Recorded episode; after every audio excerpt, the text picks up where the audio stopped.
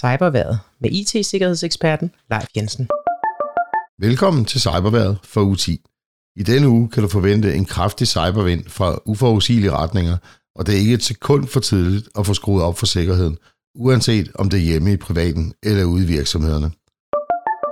Alt imens den forfærdelige krig raser i Ukraine, er der også rigtig godt gang i den på cyberfronten – Flere af de store hackergrupper har valgt side. Eksempelvis har ransomware-gruppen Conti erklæret, at de støtter op om Rusland, og modsat har hackergruppen Anonymous erklæret, at de gør, hvad de kan for at ramme russiske mål.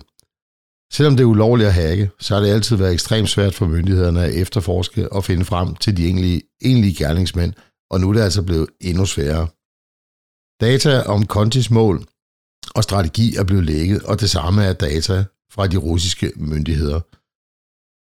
For medierne og myndigheder er det i sagens natur utrolig svært at verificere kilderne, så når du hører om disse sager, så husk også at forholde dig med en smule sund skepsis. Det eneste positive, der kom ud af disse hackeraktiviteter i sidste uge, er, at såvel offentligheden som myndigheder har fået lidt mere viden omkring, hvad der foregår bag scenen i disse grupper. Blandt andet, hvordan man udvælger sine ofre og målretter angreb mod dem, der har størst sandsynlighed for at betale, og prisen bliver i nogle tilfælde sat efter den forventede udbetaling fra en såkaldt cyberforsikring. Den øgede aktivitet øger også risikoen for, at vi bliver ramt her i Danmark, Inden helt tilfældigt, fordi grupperne og de kriminelle bag ikke gør så meget ud af at tjekke deres kode for fejl, og dels fordi mange danske virksomheder også deltager i boykot af russiske varer og virksomheder. Nogle af de angreb, vi kan forvente at se flest af, er de såkaldte DDoS-angreb, altså et overbelastningsangreb, som eksempelvis gør, at man ikke kan komme ind på en given hjemmeside, som vi blandt andet så det med banken Nordea i sidste uge. Grunden til, at vi vil se så mange DDoS angreb, er, at de er ret lette at udføre. Så pas nu rigtig godt på derude, og sørg for, at sikkerheden er på plads og opdateret. På trods af krigen, så går livet videre helt normalt for de almindelige IT-kriminelle, så vi kan forvente præcis de samme svindelnumre og angrebsforsøg som før krigen, måske endda lidt flere af dem.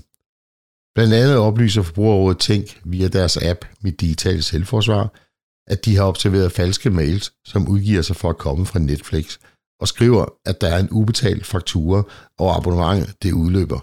Formålet er for svindlerne at få fat i dine kreditkortoplysninger, så skynd dig at slette mailen, hvis du modtager den. Hvis du vil tjekke status på dit Netflix-abonnement, så gå direkte på Netflix egen hjemmeside. Fra den 1. april bliver det strafbart at oprette en profil på sociale medier i en anden persons navn – det har et bredt flertal i Folketinget vedtaget, skriver avisen BT.